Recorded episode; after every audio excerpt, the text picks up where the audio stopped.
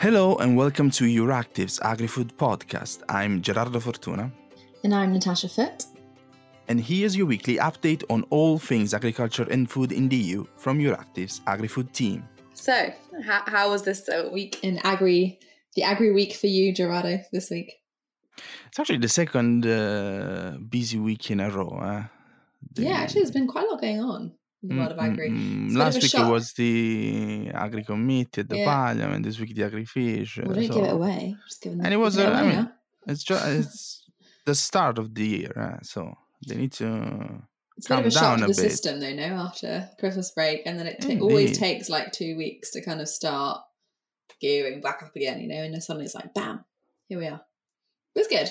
Keeps us busy, no? Ah, if you say so. well, you already gave the game away, but what what happened this week? But um, what happened at this agrifish? What was special about this agrifish council meeting? So first of all, we were there, like we were physically there, like there physically in the room. Yeah, yeah. Not in the room, not in the cap, not in the meeting, but should I say the embarrassing uh, anecdote on uh, from the agrifish council? Oh, no. Wait, which one? I, I mentioned it, so I should. No, the, the one with Luis Planas. Oh, definitely. This is really funny. Yeah, you were a bit worried. No, I thought you. I thought you meant my one. Ah, there's, there's two. no, go on. You can tell. Do not, do tell not mention things because otherwise you have to say. So um, that is the rule. Yeah, there was the you know at the beginning of the Agrifish uh, Council. There's always the um, in journalistic parlance we call it like uh, the doorstep moment no? So mm. some ministers some uh, uh, some of the 27 ministers uh, participating in the gathering uh, together with their counterparts they have this press point before the meeting itself no? And this time there was uh, Denormandie of course the, the agriculture the french minister and uh, the former one, uh, Podgoršek from Slovenia, and also the Spanish agriculture minister, Luis Planas, who spoke basically. Uh, not basically, actually. no, but Spanish. I mean to, to, to Spanish press, to Spanish, ah, yeah. to the Spanish yeah. press. No. Oh, I see. Okay. So since we know a bit, we we, we thought we know a bit of. Uh, we do know a bit. But that's the that's the thing. We know a bit, not a lot. yeah, the, my sister is even a teacher of, of Spanish in Italy. Anyway, um, you really let her down. so I started to say something about these uh, tariffs uh, that uh, needed to be lifted after a, w- a WTO panel uh, mm-hmm. basically said that uh, the the EU and Spain were right, and there was uh, and, and and the issue was about this. What I understood Mystery. being cintura negra cintura belt. negra. Yeah, black belt. Eh, cintura negra. Cintura. What is cintura negra? I just want to say both of us heard the cintura negra. It wasn't just Gerardo. I'm yeah, gonna, I'm so, going to throw you under the bus there. We were both, both like, black belt. Is that a region? It's a, yeah. The, the issue is a product for a region because cintura negra could be like I don't know. Uh, a set of mountains. I don't know, but could also be you know there are some uh, pig breed uh, that are black, and I thought it was uh, you know some kind black of belt. Uh, Imagine a black belt pig. Yeah, yeah, yeah. Martial some kind of pig. Absolute pork belly, pig. something like that. No. Oh, okay. Yeah. And I was uh, really fascinated about the cintura negra and the fact that we didn't know anything. I mean, we, we are agri-food reporters. We should at least know. I do remember saying, "Isn't it funny? We've never heard of this of this black belt region." and in the end, actually, we asked uh, our colleagues, and uh, and in the end, it was uh, aceituna negra, so black olives. But uh, yeah, which so makes this, considerably more sense. Which makes sense, and indeed, it was. Uh, well, I mean, we can actually, actually explain the situation. There was some tariffs on uh, uh, in North America, actually. People aren't going to trust us now after this story. Yeah, they, like, they're like, you want me to believe you actually know what you're talking about and and again, a WTO panel uh, said that uh, the North American countries uh, have to lift these tariffs on aceituna negras, uh, black olives uh, from Spain. Uh, so yeah, I think we can um, uh, deep into this um, the real content of the Agrifish Council. Of course, we haven't. Uh, the minister haven't discussed about uh, didn't discuss about uh, black belts. uh, black belts. and their love of martial arts. Unfortunately unfortunately what do what do they what did they discuss uh, tash? Good question. Um, well actually just to point out i don't think we've already said this but this was the first Agri-Fish Council meeting under the French presidency. So, the first meeting that was chaired by uh, Julien Denormandie, which is the French Agri Minister. So, of course, um, you know, they also they spoke a lot to kick off with about the priorities of the French presidency. So, yeah, it was, you know, it was Julien Denormandie's moment to really push on the main topics and interests that, you know, France are going to really be pushing over these next six months. Um, and those are i mean there's kind of three main well there's several different um, different priorities for the french. Uh, this main one being reciprocity of trading standards. So this is the the famous mirror clauses that we keep hearing so much about. Um, basically the idea that you know agri-food products that are imported into europe have to abide by the eu's environmental and health standards especially when it comes to things like pesticides you know use of different pharma phytopharmaceutical products um, and so this is this is really the thing we keep hearing again and again being pushed on the french agenda um, kind of the main thing that we're probably going to be talking about over the next six months um, clearly very very important priority uh, for for Julien Denormandie. There, there's a slight, a tiny difference compared to the past, though, uh, when it comes to mm. mirror because it's uh, again, as you said, it's something that uh, is already in the EU bubble, uh, was already in the EU bubble before the green, even before the Green Deal. But actually, the Green Deal changed a bit the situation because it's no longer a matter of again phytosanitary aspects, but now there are some uh, other standards that are supposed to be implemented in the EU framework uh, because of the Farm to Fork strategy and the biodiversity strategy. So it's basically uh, it could create uh, what sometimes have, have been called asymmetries between the new high demands on on uh, European farmers and lower sustainable environmental standards of the imported products. So in, in this it, it became a priority also because of the Green Deal, basically.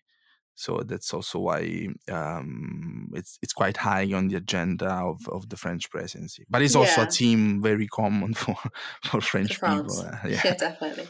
Yeah, I remember he in, in the press conference following the the meeting, he was talking about how it was needed to both protect f- farmers, you know, from from being undercut by lower quality uh, products, but also to fa- protect consumers so that consumers know what they're, you know, what they know what they're eating, know what they're yeah, getting. Yeah, yeah, yeah, yeah. That it is what it says on the tin, etc., etc. So, um, so yeah, that was, the, I mean, his main, you know, his main line. Um, also, um, pushing a lot on um, things like carbon farming. Um, other, I mean, he spoke about, you know, upcoming uh, different revisions of EU legislations that well, obviously they'll be overseeing things like on the geographical indications, um, agricultural statistics, and of course, again, coming back to well, pesticides also were a key theme. Um, talking a lot about this revision of the Sustainable Use of Pesticides Directive, which um, I think we're going to see in March. In March, yeah. March.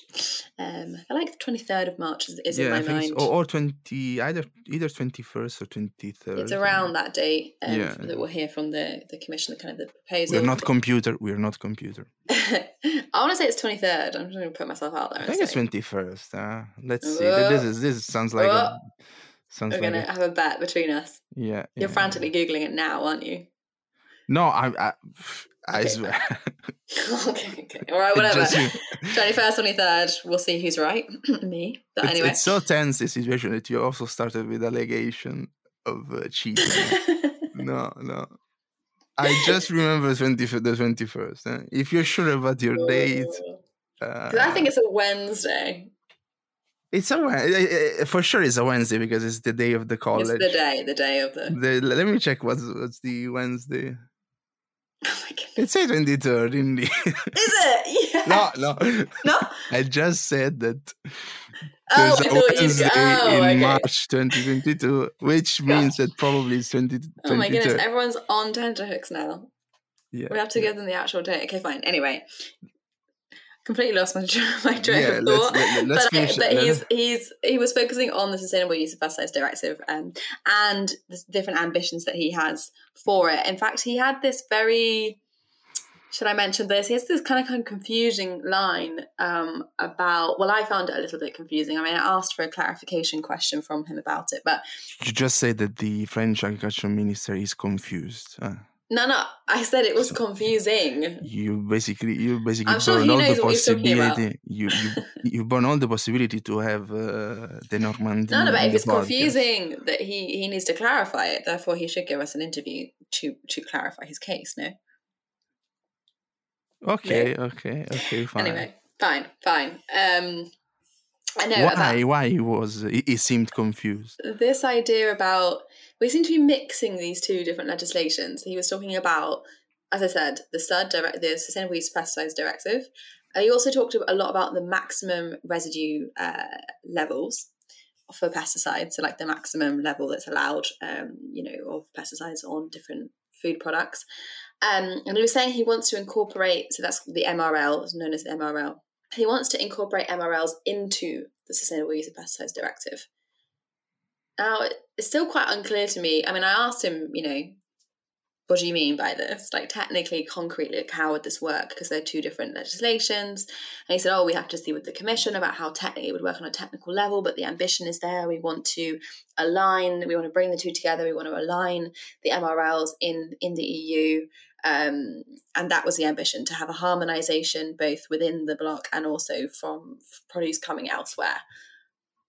Uh, how that's going to work in practice, I'm not. I'm. I'm still not totally clear exactly kind of what you know what that means for you know how it could evolve, um, and also what, role he would play in that because really pesticides is not really his. It's not his domain. right? Yeah, I yeah. mean, It's actually the the environment. environment, yeah. yeah, so it would be more on the. I mean, like I guess the actual whether that translates into anything in practice will be on the environmental side of things. Um, Yeah, indeed, it's a, it's a bit weird dimension. I mean, I can understand from a from a political point of pol- political perspective because, of course, it's uh, this is the the oddity of this uh, French presidency. Uh, it's happening basically during uh, the French elections.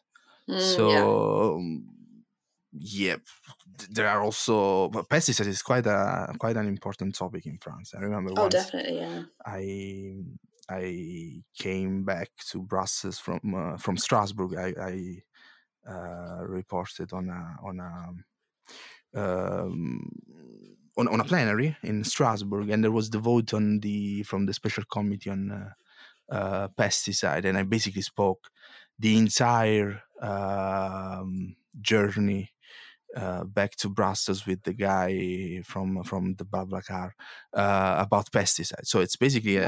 uh, So you're an expert. I mean, that's like five hours. no, surely. yeah, yeah, five hours, long- man, it's a five hours of pesticide. Yeah, and uh, and the you doing? guy Going and the guy seems to- every different pesticide, or were you like? No, I was a journalist. Kaga. I basically forgot about the the the what happened, but uh, I just I don't remember. And and he seems to know more than me. no, no, no, no. Um, yeah, it's a bit weird uh, as as I mentioned because as you said they're completely not completely different, but you know there's there's a framework in the EU when it comes to the MRL. So one option could be like a mention in the uh, opening opening uh, statements of the revision of the SUD directive, but uh, uh, more than that, I don't see practically how it is possible to integrate the two. And also, what's the added value of integrating? Um, Well, yes. also that, yeah. I'm. I was a, a little bit at a loss to understand what that would actually mean. Do you know what I mean? Like, I mean, what what value that would bring. Um, yeah, indeed, indeed. That, that, that's clearly a thing that we're gonna investigate. It's uh, well, we're in the process of investigating as we speak. Yeah, yeah, yeah, yeah, yeah. Um, and so we'll be uh, bringing you more on that. Um, yeah, but maybe besides, so besides, so back to the agri-fish. Besides um, the French priorities, the French presidency priorities, there was also a num- number of other issues that were touched upon in the meeting that were that were interesting. I'd say one of note that was quite interesting that we did have an article about um, on Euractiv, which you can go and check out, um, was about the Belarus food import embargo. Um, there was discussion as well. There was a lot of discussions about trade generally, but there was talk about this embargo, um, and there were some interesting comments from um, the EU Agricultural Commissioner Janusz Wojciechowski about this. Um, so, as a, a reminder, you know, basically back in right at the beginning of the year or right at the end of last year, um, Belarus introduced this embargo um, on products coming from the EU, um, which is actually set to to impact a number of different um, a number of different products. You know, things like a range of things, mainly fresh fruit and vegetables, also meat and dairy. Um, and this basically came in, re- in retaliation after the, in December the European Council adopted sanctions against Belarus um, in response to alleged human rights abuses, um, different to do with migrants at the bloc's border. Um, and so this basically foods ended up a little bit caught in the geopolitics of the whole situation, um, meaning you know that farmers are, are, now being and producers are now being uh, now being they've been caught in this in this in this fight. Um, and actually, the commissioner Janusz Wojciechowski, you know, he didn't really mince his words when it came to this. I mean, he's he's also got I mean, he's defending his home country here, right? Because Poland is also really implicated and one of the countries that's set to be the most impacted by this embargo. And it was actually Pol- the Polish delegation that brought um, this issue as an any other business point for discussion during the council meeting. Um, and so, yeah, he backed, you know, the, the Polish delegation. He was saying that this uh, embargo is part of a hybrid attack on the EU, a weapon, he said, he used against the EU. Um, he was drawing parallels between the weaponization of these restrictions um, and also that of illegal migration. Um, so, quite an interesting discussion there uh, on trade. Um, as I said, the embargo stands to to be to be quite impactful actually on European uh, producers. There was one estimate from the EU's Fresh Produce Association that was saying up to 500,000 metric tons of fresh produce um, exports from the EU to the value of around about 300 million euros uh, stand to be impacted. Um, so pretty uh, pretty impactful uh, embargo there that we're going to be do- talking about and dealing with, um, you know, over the coming months because it's a six month embargo. Yeah, and probably will be renewed because it could I mean, it could be extended. Also, even Valerie said it could also be extended to other food produce yeah. as well. So you know, there's there's a chance that it could escalate, it could get worse, it can get longer, and also, um, yeah, more more items on the list of that have been restricted. Yeah, I'm, I'm not. Um I don't have uh, magic powers, but I assume that the situation in Belarus uh, will not uh, change uh, in the next month. So probably gonna be renewed and and and technically extended. But let's see, let's see, let's be, um, let's check the situation. And we probably for sure uh, check the situation and uh, the potential developments. And another situation uh, again happening in Europe is the current price crisis of the uh, pig meat sector. It was addressed at the Agrifish Council uh, too.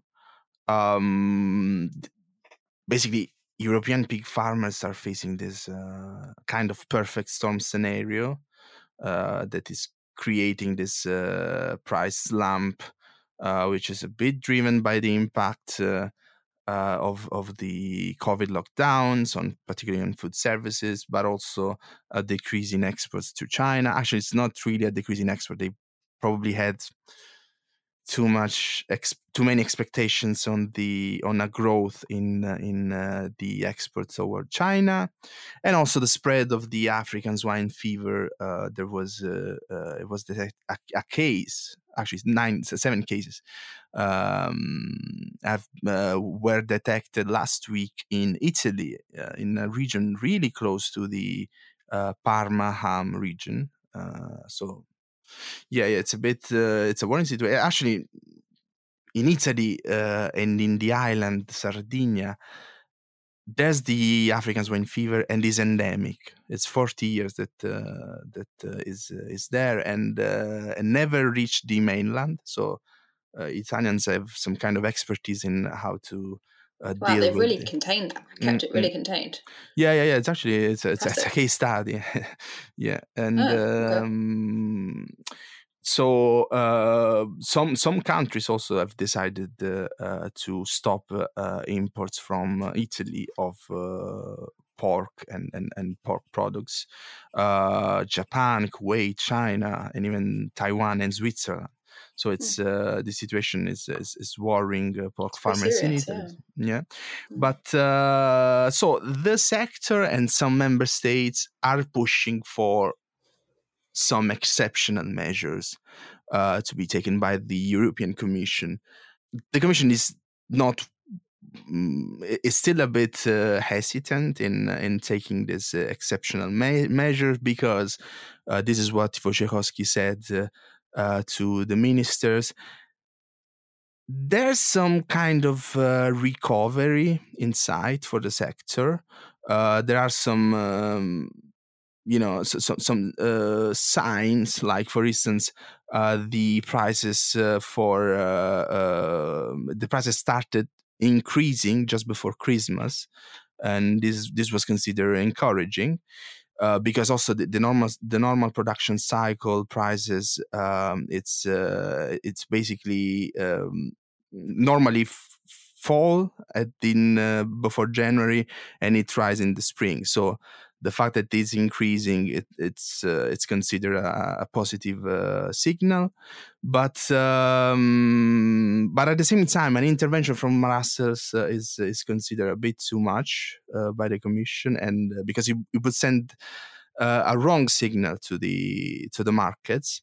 Uh, because producer might be encouraged uh, to maintain or even increase the production. Again, it's not a, it's not a crisis of uh, a product crisis, it's a, a crisis of prices. Uh, it's basically the uh, cost of production are higher than the prices for the, the final product. So that, that's the situation. Um, actually, again, there are some tools already available. That's what the commission uh, told me, the ministers, and are uh, basically um, the, of course, the rural development program, the the, the so-called uh, um, second pillar of the common agricultural policy. Uh, there are some funds to deal with the situation, but there's also um, the so-called uh, de minimis arrangements, which are basically derogation of the state aid rules because you know I mean the uh, the EU is a, is a block but is uh, uh, that that doesn't allow doesn't allow state aid. Um, so every kind of uh, help from the um, central governments need to be notified to the commission. The commission has to approve. This is the antitrust. No, it's actually yeah the antitrust power of the the commission, the competition uh, powers of the commission, but there's some kind of exemption, and actually, it's quite. Uh, it's not that. Um, it's not that low this uh, this exemption because it's up to 25k uh, per uh, farming holding, and so basically, the member states could decide to help the a certain sector without notifying to the commission. It's not considered state aid, basically. What uh, the uh, ministers want instead is basically state aid. So uh, allowing the state aid, and particularly some very strong uh, exceptional measure, like for instance the private storage. Um, the private storage is basically compensation measures for market losses uh, because they basically um, they, they remove temporarily products uh, from some markets with the aim of reducing a short-term oversupply. You know, so it's, it's it's quite big. They basically allow member states to to buy these products in order to control uh, prices. And at the same time uh, there are also other very strong weapons that the commission doesn't want to use at the moment uh, because uh, as i said they think the recovery is inside but also they think that the sector will find a way out uh, on its own so uh, again, this is another topic that we're gonna that we are uh, planning to cover in the next months to see if uh, the commission is right and uh, the sector is basically um, uh, will find a way out from uh, from this situation that was considered one of the worst in the in the in the history for for European pig farmers.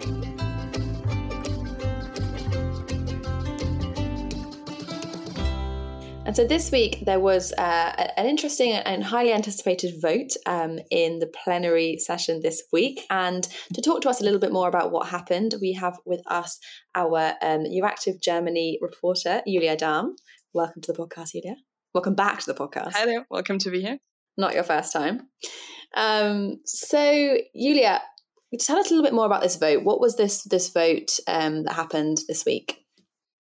Yeah, so basically, the European Parliament had set up an inquiry committee to investigate allegations that the rules for live animal transport were not being complied with in the member states and were regularly breached.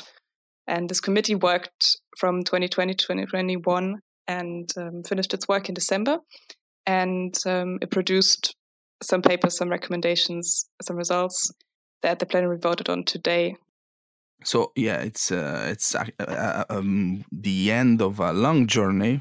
Actually, uh, not talking about animal transport, but the journey of the ANIT committee, because it's this uh, uh, inquiry committee was actually set up um, like more than a year and a half ago. A year and a half ago, yes.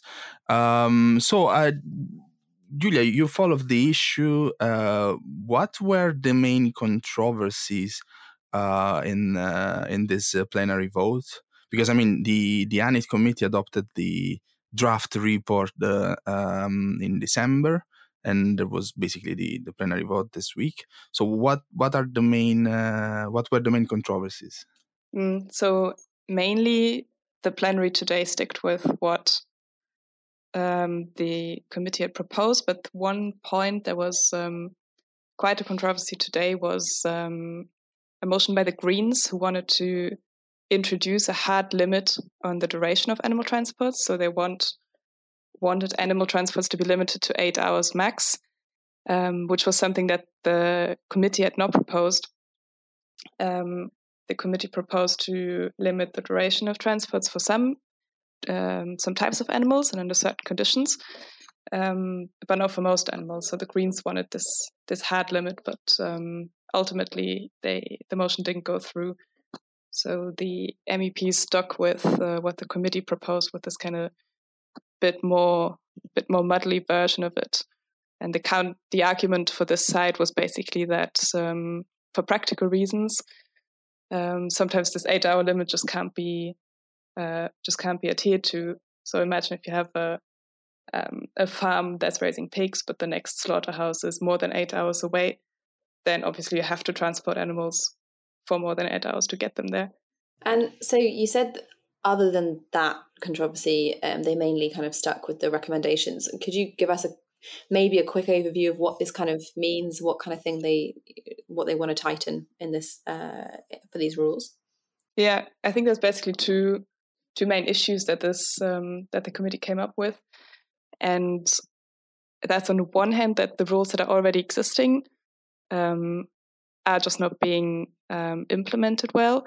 So, on the one hand, they're calling um, on the Commission and on the member states to make sure that the rules are actually being implemented and are also being that there are also consequences if you don't. Um, because during their work, the committee found um, regular uh, regular infringements of the rules. For example, um, that vehicles were overloaded, that animals were transported in vehicles that aren't adequate for them, um, that they didn't have proper um, water supply and things like that. and the second part of the committee's work is that they'd like the rules on animal transports, um, live animal transports, to be stricter. Um, that includes rules on the duration of transports, which we already talked about.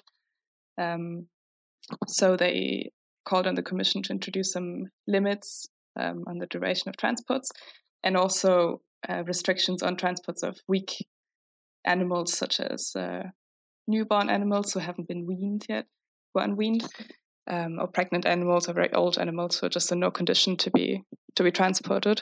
Um, and the other thing is the conditions um, during the transport, which the MP- MEPs also want to be tightened.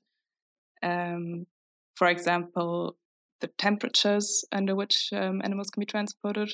So the MEPs called, for example, to ban any transports uh, in temperatures over 30 degrees because it's just too hot. Um, and there's other conditions such as uh, the moisture in the air or um, yeah other con- other conditions that have to be met um, during the transport if uh, if the commission does what the MEPs want. But but apart from the outcome, the main outcome of this uh, um, inquiry committee, I have to say that uh, in this uh, year and a half, uh, uh, the work uh, of the MEPs that were involved in this, who were involved in this, um, in the works of the committee, were quite interesting. Also from the point of view of the kind of scientific findings that, and, and even of course the hearing that they had uh, they did a very good job in terms of uh, raising awareness on uh, on um, the situation mm, of the current super busy. Yeah, super busy, and uh, th- there was a, an op-ed uh, published on our website, Euractiv, uh, last week from uh, uh, the the chair of the um, Parliament Committee uh, on on animal transport, live animal transport, Tilly Metz, together with Anja Hazekamp, who's actually the vice chair of the the same committee. And and looking at the findings that they collected in this year, I mean, it was a very interesting job. Eh?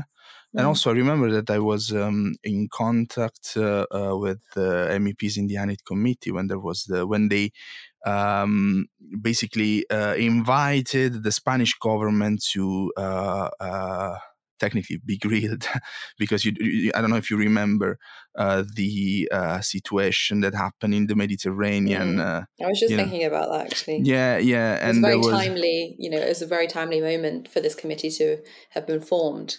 Indeed, and, and and I remember they invited the Spanish government, and the Spanish government declined, and it was uh, was actually one of, an exclusive from Euractiv, but uh, um, casually just slipping that one in there. Yeah, yeah, yeah. The, the, the Spanish government said that the Minister of Work scheduled commitments in May was uh, super busy, and so they they couldn't uh, uh, be um, heard by the the MEPs in the ANIT committee. But also the commission, I think, that appreciated. Uh, the work of uh, and, and, not only the suggestion but also the, the technical works uh, the technical the, the, scientific funding of the committee yeah i think um, uh, what's very interesting about the committee is that they were actually very on the ground and did lots, lots, lots of visits on site to actually check on um, on the conditions on the ground. And yeah, um, they were um, quite investigative, weren't they? Mm-hmm. having a look at actual what was actually happening, what the animals, yeah, what the conditions were. Uh, and I think you can you could hear that in their um, in their statements during the different debates that uh, they'd firsthand seen this stuff and yeah, and were basically talking about their own experiences. Um, but yeah, as you said, I think the commission um, was quite open to it, and um, the uh, commissioner Stella Kyriakides uh, spoke today in Parliament too, saying that not only the, will the commission uh, incorporate the um, the final report of the committee into its ongoing revision of the animal welfare legislation, uh, but that also already this year they are taking first steps to react to what the MEPs found. Um, mm-hmm. Actually, yeah, now you've mentioned Commissioner Stella Kyriakides. Um, how about we hear from her firsthand what, a little clip from, from that speech? It's particularly important that we build robust legislation that protects animals, prevents suffering, but is also easy to implement and enforce, and that is based on the latest scientific advice and on the outcomes of our consultation activities. So, as we work towards our legislative proposal in 2023, we will continue to work on enforcing the current legislation with particular emphasis on the issues that have been raised and have been found to be problematic in the transport of live animals, and that the ANIT committee has highlighted in its thorough and lengthy investigations.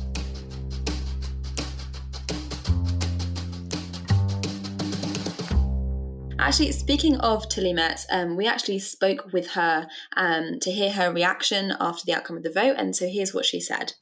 It was for me a very strong and instructive experience to be chair of the ANIT committee. And I'm very happy that we agreed in December on a strong report where uh, we agree that there are systematic failures of the implementation of the rules and that there are systematic issues and that we can really speak of a collective failure and that things have to change. Regarding the recommendations, I think also there there are some very strong messages, maybe sometimes not going far enough, but first steps in order to guarantee better protection of the animals during transport. For example, the reduction to eight hours for slaughtering animals, uh, the duration of transport, and on the other hand, also limiting in the future the exports to countries that have EU standards of animal welfare. We would have liked to have even stronger rules there, but I think a lot of important first steps are in those recommendations. Also, the important, important needed shift to transport more meat and carcasses instead of live animals. So all in all, it's uh, an important step that we did here, but the fight is not over to guarantee more protection of animals during transport. And also, this brings uh, also that we have to question the whole food supply chain and also our, our agricultural system. We have to come back to more local and regional production and consumption because the transports are only a symptom of uh, also our agricultural system. This week, the AgriFood podcast is produced by Euractiv's AgriFood team, Gerardo Fortuna and Natasha Foote, with the technical support of Evi Chiori. Uh, this podcast is also available on all major streaming platforms, including Apple, Amazon, Stitcher, and Spotify. Be sure to subscribe so that you don't miss the latest agri food news from the EU. I'm Natasha Foote. Thanks so much for listening and see you next week.